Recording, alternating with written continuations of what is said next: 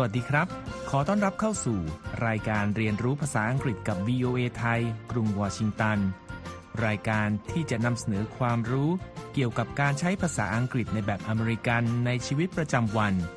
ที่จะมาพบกับคุณผู้ฟังทุกเช้าวันอาทิตย์กับผมนพรัตน์ชัยเฉลิมมงคลในช่วงแรก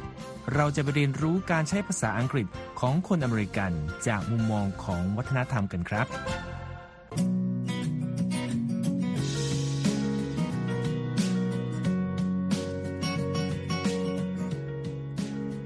ในช่วงแรกนี้คุณธัญพรสุนทรวงศ์จะมาร่วมสนทนาเกี่ยวกับวัฒนธรรมการใช้ภาษาของชาวอเมริกันกันนะครับวันนี้เราจะพูดถึงคำศัพท์ที่คนไทยโดยเฉพาะผู้ที่อยู่หรือมาที่กรุงเทพและผู้ที่เคยเดินทางไปบางประเทศเคยได้ยินและอาจต้องใช้แต่ก็รู้สึกสับสนเพราะแม้เราจะพูดถึงเรื่องเดียวกันแต่คำเรียกกลับต่างกันโดยเฉพาะถ้าเราจะอิงการใช้ภาษาอังกฤษแบบอเมริกันเทียบเคียงกับภาษาอังกฤษแบบคนอังกฤษนะครับเป็นประเด็นที่เราสามารถนำมาพูดกันได้เรื่อยๆเลยนะคะคุณนพรัตน์แล้วคำที่เราจะมาคุยกันคือคำไหนคะเอางี้ถ้าผมถามคุณธัญพรว่า Can you tell me where the subway is คุณธัญพรเข้าใจใช่ไหมครับว่าผมถามว่าอะไรเข้าใจสิคะคือคุณนพรัตน์จะถามว่าร้านแซนด์วิช Subway อยู่ที่ไหนไงคะอ๋อล้อเล่นนะคะคือคุณนพรัตน์ถามว่าสถานีรถไฟใต้ดินอยู่ที่ไหนใช่ไหมคะแหมนึกว่าผมพูดผิดซะอีกใช่แล้วครับคำว่า subway ที่สะกด s u b w a y subway เป็นคำนามที่มีความหมายว่ารถใต้ดินหรือรถไฟใต้ดินหรือแม้กระทั่งทางเดินใต้ดินก็ได้นะครับแต่คำว่า subwayเป็นคำที่คนอเมริกันคุ้นเคยมากกว่าคนอังกฤษนะครับก็แปลว่าถ้าเราไปอังกฤษหรือแม้แต่ในบางประเทศแล้วถามคนทั่วไปว่า Do you know where the subway is เขาก็อาจจะงงหรือไม่ก็พาเราไปที่ร้านขายแซนด์วิชที่ชื่อ Subway ใช่ไหมคะถูกต้องครับเพราะคำที่มีความหมายว่ารถไฟใต้ดินแบบกลางๆนั้นคือคำว่า underground train ซึ่งประกอบด้วยคำนามสองคำได้แก่underground ที่สะกด u n d e r g r o u n d underground และคำว่า train ที่สะกด t r a i n train ที่แปลว่ารถรางหรือรถไฟครับซึ่งถ้าเราต้องการถามทางเมื่ออยู่ต่างประเทศหรือแม้แต่เมื่อมีคนต่างประเทศมาถามทางกับเราการใช้คำนี้จะเป็นตัวเลือกที่ไม่ทำให้ใครสับสนได้แน่ๆครับเห็นด้วยเลยค่ะเพราะในหลายประเทศเขามีชื่อเรียกระบบรถไฟใต้ดินของเขาแตกต่างกันไปนะคะอย่างเช่นที่เขตปริมณฑลกรุงวอชิงตันเวอร์จิเนียและแมริแลนด์คนที่นี่ใช้คำว่าเมโทรที่สะกด m e t r o เมโทร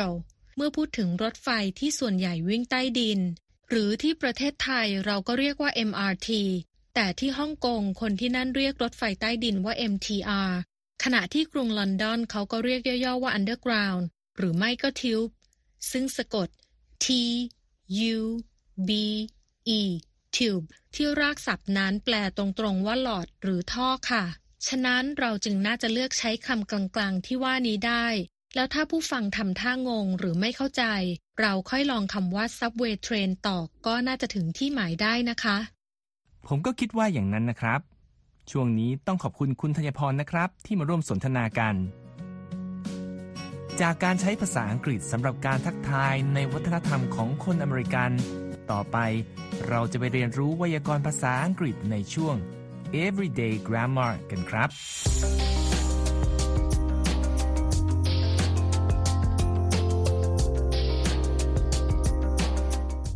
สำหรับช่วง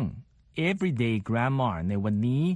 เราจะมาพูดถึงการใช้สันธานเชื่อมอนุประโยคเพื่อแสดงการใช้เหตุผลในภาษาอังกฤษกันครับ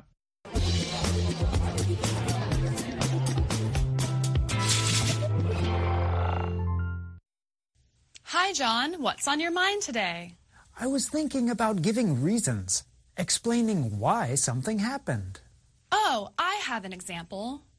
I check my grammar book after watching Everyday Grammar T V because John Russell is sometimes wrong. Well, at least I'm not always wrong. I'm kidding. But in the example I gave, the conjunction because plays an important part. ในบทสนทนานี้ Faith ถามจอห์นว่ากำลังคิดอะไรอยู่และจอห์นก็บอกว่ากำลังคิดถึงวิธีการสร้างประโยคอธิบายเหตุผลว่าทำไมถึงเกิดอะไรบางอย่างขึ้นครับได้ยินแล้วเฟธเลยขอยกตัวอย่างว่าเธอไปตรวจสอบตำราไวยากรณ์หลังชมรายการ Everyday Grammar ที วี เพราะผู้ดำเนินรายการที่ชื่อจอห์นรัสเซลพูดอะไรบางอย่างผิดครับโดยคำว่าเพราะเป็นคำสันธานหรือ conjunctionที่มีความสำคัญในการนำเสนอสิ่งที่เธอเพิ่งพูดออกมาครับ Conjunctions are like glue that join two different things together. In this case, clauses. The first clause is I check my grammar book after watching Everyday Grammar ที วี. The second clause is John Russell is sometimes wrong. You love saying that, don't you? I do.But in all seriousness,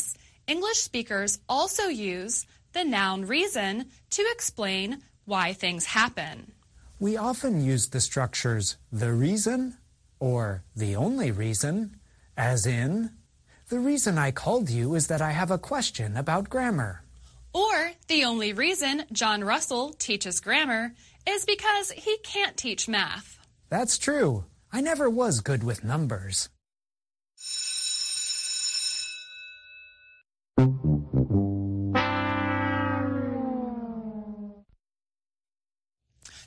to summarize, we have a couple different ways to give reasons. The conjunction, because, and the noun, reason. There are certainly other ways to give reasons, but these are two of the most common. And that's Everyday Grammar ที วี.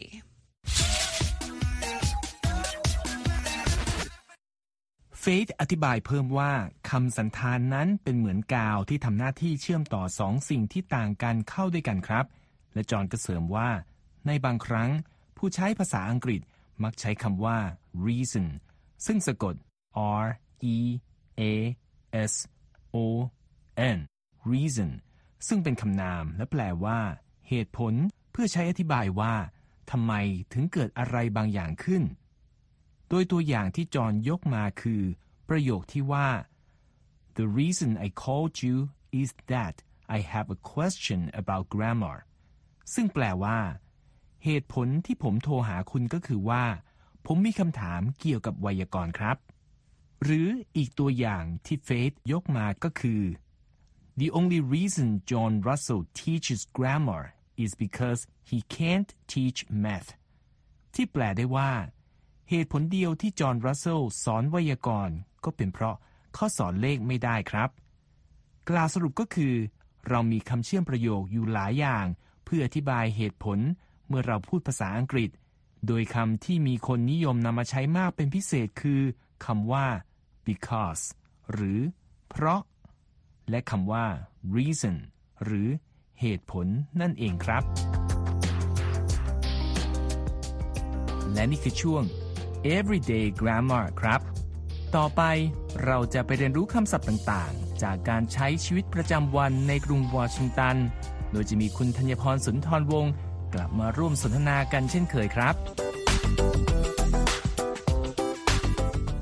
เราพาท่านผู้ฟังไปแวะชมสถานที่สำคัญสำคัญและน่าสนใจในพื้นที่ใจกลางกรุงวอชิงตันมาหลายแห่งแล้วแต่เรายังไม่ได้แวะไปที่แห่งหนึ่งซึ่งคนทั่วโลกรู้จักดีซึ่งก็คือทำเนียบขาวซึ่งเป็นทั้งบ้านพักและที่ทำงานอย่างเป็นทางการของประธานาธิบดีสหรัฐค่ะจริงอย่างที่คุณธัญพรว่านะครับถ้างั้นวันนี้เราก็จะพาทุกท่านไปรู้จักกับสถานที่สำคัญแห่งนี้ที่น่าจะเป็นอาคารที่มีชื่อเสียงที่สุดและผู้คนทั่วโลกจดจำกันได้มากที่สุดกันเลยนะครับจุดกำเนิดของทำเนียบขาวหรือไวท์เฮาส์ เริ่มต้นขึ้นในปีค.ศ.หนึ่งพันเจ็ดร้อยเก้าสิบสองเมื่อรัฐบาลประกาศให้มีการประกวดการออกแบบที่พักของประธานาธิบดีในกรุงวอชิงตันซึ่งเพิ่งกลายมาเป็นเมืองหลวงแห่งใหม่ของสหรัฐและในกลุ่มผู้ยื่นแบบประกวดนั้นก็มีโทมัสเจฟเฟอร์สันซึ่งภายหลังได้กลายมาเป็นประธานาธิบดีคนที่สามของประเทศเข้าร่วมภายใต้นามแฝงที่มีตัวย่อคือ เอ ซี แต่ผู้ชนะนั้นคือสถาปนิกอเมริกันเชื้อสายไอริชเจมส์โฮบันที่ได้รับรางวัลเป็นเงินสดจำนวนห้าร้อยดอลลาร์ไปค่ะในส่วนของการก่อสร้างนั้นมีการวางศิลาฤกษ์เมื่อวันที่สิบสามตุลาคมปีค.ศ.หนึ่งพันเจ็ดร้อยเก้าสิบสองค่ะคำว่าศิลาฤกษ์ในภาษาอังกฤษก็คือคำว่า cornerstone ที่สะกด C O R N E R S T O N E cornerstone ซึ่งเป็นคำนามและยังมีความหมายอื่นๆเช่นตอหม้อรากตึกหินมุมตึกหรือแม้แต่หลักหรือรากฐานสำคัญก็ได้ค่ะทำเนียบขาวนั้นตั้งอยู่บนที่ดินขนาดราวสี่สิบไร่ในพื้นที่ทางตะวันตกเฉียงเหนือของกรุงวอชิงตัน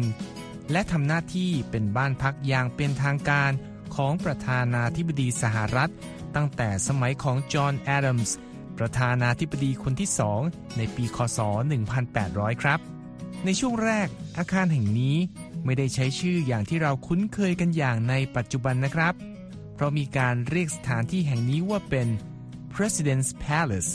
ที่แปลตรงๆได้ว่าพระราชวังแห่งประธานาธิบดีตามข้อมูลจากเว็บไซต์ บริแทนนิก้า ดอท คอม ครับต่อมาในปีค.ศ.หนึ่งพันแปดร้อยสิบก็มีการเปลี่ยนชื่อเป็น Executive Mansion เพราะต้องการหลีกเลี่ยงความหมายแฝงที่เกี่ยวกับราชวงศ์ซึ่งไม่ได้มีอยู่ในสหรัฐครับชื่อนี้ประกอบด้วยคำศัพท์สองคำได้แก่ executive ที่สะกด e x e c u t i v e executive เป็นคำคุณศัพท์และแปลว่าเกี่ยวกับการบริหารหรือฝ่ายบริหารครับและคำว่า mansion ที่สะกด m a n s i o n mansion และแปลว่าคฤหาสน์หรือบ้านหลังใหญ่ครับเมื่อรวมกันแล้วที่ทำการและที่พักอย่างเป็นทางการของประธานาธิบดีสหรัฐในช่วงต้นคริสตศตวรรษที่ หนึ่งพันแปดร้อย จึงมีความหมายว่าคฤหาสน์ผู้บริหารครับแต่ในเวลานั้นคนอเมริกันก็เริ่มเรียกอาคารแห่งนี้ว่าทำเนียบขาวบ้างแล้วนะคะเพียงแต่ว่าเป็นชื่อเล่นที่ได้มาจากลักษณะของอาคารที่ทำจากหินทรายสีขาวอมเทาซึ่งดูโดดเด่นเพราะตัดกับอาคารที่ก่อด้วยอิฐสีแดงที่อยู่รอบๆอย่างมากจนกระทั่งในปีค.ศ.หนึ่งพันเก้าร้อยเอ็ดซึ่งเป็นยุคของอดีตประธานาธิบดีธีโอดอร์ โรสเวลต์จึงมีการประกาศให้อาคารแห่งนี้มีชื่ออย่างเป็นทางการว่าทำเนียบขาวค่ะนอกจากนั้นอดีตประธานาธิบดีโรสเวลต์ซึ่งเป็นผู้นำคนที่ยี่สิบหกของสหรัฐยังได้มีดำริให้มีการจารึกส่วนหนึ่งของคำพูดที่อดีตประธานาธิบดีอดัมส์เคยเขียนในจดหมายที่ส่งให้อาบิเกลอดัมส์อดีตสุภาพสตรีหมายเลขหนึ่งหลังย้ายเข้ามาพำนักในทำเนียบขาวซึ่งในเวลานั้นยังก่อสร้างไม่เสร็จสิ้นดีโดยให้มีการสลักคำพูดที่ว่าไว้ที่เหนือเตาผิงในห้องรับประทานอาหาร State Dining Room ที่ใต้ภาพของอดีตประธานาธิบดีเอบราฮัมลินคอล์นด้วยค่ะใช่ครับคำพูดอมตะที่ว่านั้นมีเนื้อความดังนี้ครับ I pray heaven bestow the best of blessings on this house and all that shall hereafter inhabit it. May none but honest and wise men ever rule under this roof. ซึ่งแปลเป็นภาษาไทยได้ดังนี้ครับข้าพเจ้าขอภาวนาต่อสวงสวรรค์ให้ได้โปรดประทานพรอันประเสริฐสุดให้กับทำเนียบแห่งนี้และทุกคนที่จะได้มาอาศัยอยู่ที่นี่จากนี้ไปขอให้ไม่มีใครนอกจากผู้ที่ซื่อสัตย์และชาญฉลาดได้มาเป็นผู้ปกครองภายใต้หลังคาแห่งนี้เถิดและแม้ว่าที่นี่จะเป็นที่พักอย่างเป็นทางการของผู้นำสหรัฐแล้วอดีตประธานาธิบดีเจฟเฟอร์สันประธานาธิบดีคนที่สามเป็นผู้เริ่มทำการเปิดทำเนียบขาวให้ประชาชนเข้าชมได้โดยเป็นการเปิดทุกเช้าจนเป็นประเพณีที่ประธานาธิบดีท่านอื่นๆปฏิบัติตามกันมาจนทุกวันนี้ค่ะ ปัจจุบันการเปิดประตูทำเนียบขาวให้ประชาชนเข้ามาทัวร์มีกำหนดในช่วง แปดนาฬิกา ถึง สิบสองนาฬิกาสามสิบนาที เฉพาะในวันอังคารพุธพฤหัสบดีศุกร์และเสาร์แต่ยกเว้นวันหยุดราชการของสหรัฐหรือมีการประกาศเปลี่ยนแปลงออกมานะคะโดยข้อมูลจากเว็บไซต์ของทำเนียบขาวระบุว่าการทัวร์นั้นเปิดให้กับทั้งประชาชนชาวอเมริกันและชาวต่างชาติโดยผู้ที่มาจากต่างประเทศนั้นมีคำแนะนำให้ติดต่อที่สถานทูตของประเทศตนเองที่ตั้งอยู่ในกรุงวอชิงตันโดยการยื่นเรื่องขอเข้าร่วมทัวร์จะต้องทำล่วงหน้าอย่างน้อยยี่สิบเอ็ดวันแต่ไม่เกินเก้าสิบวันที่สำคัญการเข้าทัวร์นี้ฟรีไม่มีค่าใช้จ่ายค่ะสำหรับข้อมูลเกี่ยวกับการมาร่วมทัวร์ทำเนียบขาวผู้ที่สนใจสามารถตรวจสอบเพิ่มเติมได้ที่เว็บไซต์ ไวท์เฮาส์ ดอท กอฟ สแลช วิสิต นะครับและวันนี้ก็ต้องขอขอบคุณคุณธัญพรมากนะครับที่มาร่วมแนะนำสถานที่น่าสนใจอีกแห่งในเมืองหลวงของสหรัฐครับช่วงถัดไปเราจะไปเรียนรู้คำศัพท์ภาษาอังกฤษในชีวิตประจำวันจากภาพยนตร์ใน English at the Movie กันครับ Welcome to English at the Movies, American Classics, where we teach you American English heard at the movies. The phrase Houston, we have a problem is from the nineteen ninety-five movie Apollo thirteen.It is based on the true events of the United States Apollo thirteen moon mission. Listen for the words, Houston, we have a problem. สำหรับ English at the Movie ที่เราจะไปทำความรู้จักกับสำนวนภาษาอังกฤษที่อยู่ในภาพยนตร์คลาสสิกของอเมริกากันวันนี้เราจะไปชมภาพยนตร์เรื่อง Apollo thirteen ซึ่งสร้างจากเรื่องจริงเกี่ยวกับภารกิจสำรวจดวงจันทร์ของยานอวกาศ Apollo thirteen ของสหรัฐกันครับโดยในภาพยนตร์เรื่องนี้มีประโยคคุ้นหูที่ว่า Houston, we have a problem ลองฟังบทสนทนาต่อไปนี้แล้วหาประโยคดังกล่าวดูนะครับ Give your oxygen tanks a stir.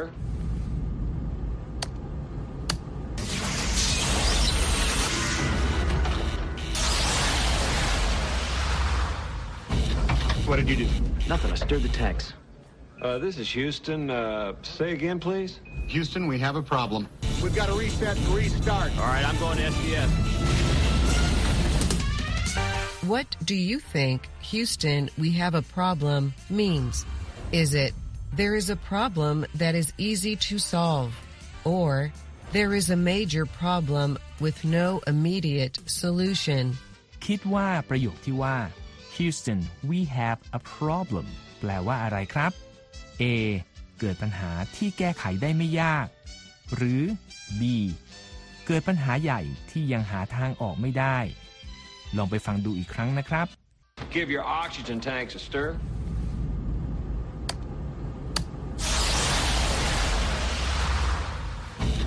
What did you do? Nothing. I stirred the tanks. Uh, this is Houston. Uh, say again, please.Houston, we have a problem. The answer is B. There is a major problem with no immediate solution. The Apollo team had prepared for all the problems they imagined might happen, but this one was not foreseen. With guidance from the control center in Houston, Texas, the mission ended safely.And now, Americans mostly use the phrase to report a less serious problem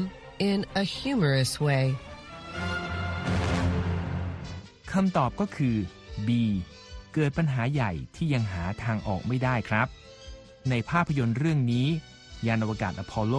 เตรียมการรับมือกับปัญหาต่างๆที่คาดว่าอาจจะเกิดขึ้นก่อนบินขึ้นสู่อวกาศแล้ว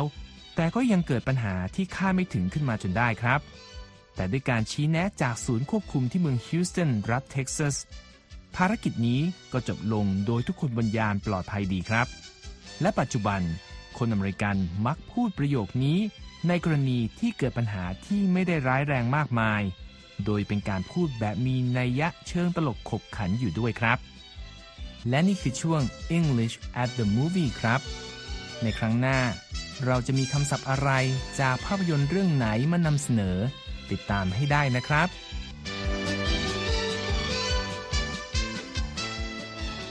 ช่วงสุดท้ายในวันนี้คุณนิติการกำลังวันมีสาระน่ารู้จากคำในข่าวมาฝากครับโดยในวันนี้คุณนิติการจะพาเราไปรู้จักกับคำศัพท์ภาษาอังกฤษที่มีความหมายว่าระบบขัดข้องหรือระบบล่ม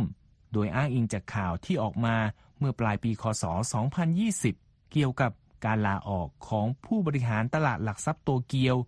จากสาเหตุความขัดข้องของระบบซื้อขายหลักทรัพย์ครับ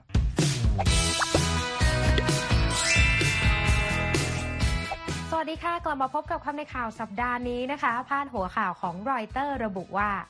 Tokyo Stock Exchange ซี อี โอ resigns over system failure หมายความว่า ซี อี โอ ตลาดหลักทรัพย์โตเกียวประกาศลาออกเส้นพิษระบบซื้อขายล่มค่ะคำในข่าวสัปดาห์นี้นะคะขอเสนอคำว่า outageเป็นคำนามค่ะซึ่งให้ความหมายว่าการทำงานผิดปกตินะคะหรือจะให้ความหมายว่าระบบล่มระบบรวนก็ได้ค่ะตัวอย่างเช่น The October first outage came as Japan has been pushing to boost Tokyo's standing as a global financial center หมายความว่าปัญหาระบบซื้อขายหลักทรัพย์ล่มเมื่อหนึ่งตุลาคมที่ผ่านมามีขึ้นในจังหวะที่ญี่ปุ่นพยายามผลักดันบทบาทของตลาดหุ้นโตเกียวให้เป็นหนึ่งในศูนย์กลางการเงินโลกค่ะในข่าวนี้นะคะเรายังได้เห็นคำว่า glitch ซึ่งเป็นคำนามค่ะให้ความหมายว่าเหตุผิดปกติหรือเหตุขัดข้องบางประการนะคะสมมุติว่าเราเกิดต้องนำเสนองานหน้าชั้นแล้วดันเปิดไฟล์ไม่ได้หรือว่าสไลด์เนี่ยไม่ขึ้นหน้าจอใหญ่ในห้องประชุมนะคะเราจะบอกได้ว่า sorry for the technical glitch It is now being fixed and we will resume the presentation momentarily หมายความว่าขออภัยสำหรับเหตุขัดข้องทางเทคนิคซึ่งเรากำลังแก้ไขอยู่และจะกลับมานำเสนองานต่อได้ในไม่ช้าค่ะทีนี้ในกรณีที่เราอยากจะพูดให้เป็นทางการมากขึ้นนะคะเราสามารถใช้ได้ว่า technical malfunction ซึ่งให้ความหมายว่าความผิดปกติทางเทคนิคนะคะแต่ถ้าเกิดเราอยากจะพูดให้ง่ายเข้ามาค่ะคำนี้ตรงกับภาษาไทยด้วยนะคะจะใช้ได้ว่า technical problem ซึ่งให้ความหมายว่าปัญหาทางเทคนิคนั่นเองค่ะตัวอย่างเช่น We have experienced the same technical problem for almost a year. Should we consider an entirely new technology next year? หมายความว่าเราเจอกับปัญหาทางเทคนิคนี้มาเกือบจะปีนึงแล้วนะเราควรคิดที่จะเปลี่ยนมาใช้เทคโนโลยีใหม่ในปีหน้าเลยดีไหมมาต่อกันที่สำนวนว่าด้วยเหตุขัดข้องกันนะคะในบางครั้งค่ะอาจเปรียบเปรยได้ว่า hiccup ซึ่งหมายความว่าสะอึกนั่นเองนะคะตัวอย่างเช่น The system went down during the product launch. The พี อาร์ office tried to present it as a small hiccup, but the ซี อี โอ was really embarrassed. หมายความว่าเหตุระบบล่มที่งานเปิดตัวสินค้า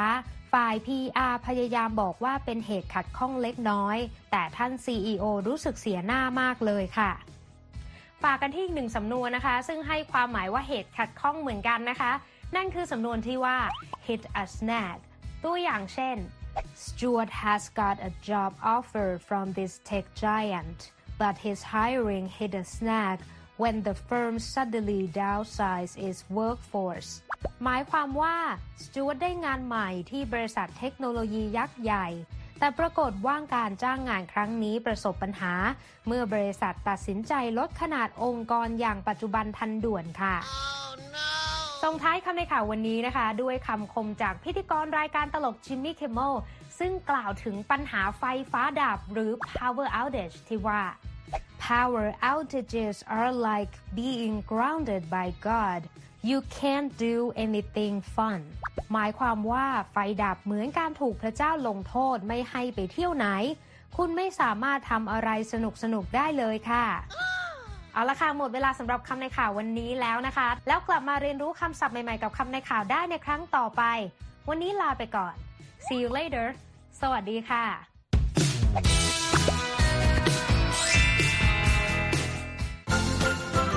หมดเวลาสำหรับรายการเรียนรู้ภาษาอังกฤษกับ วี โอ เอ ภาคภาษาไทยจากกรุงวอชิงตันในวันนี้แล้วนะครับ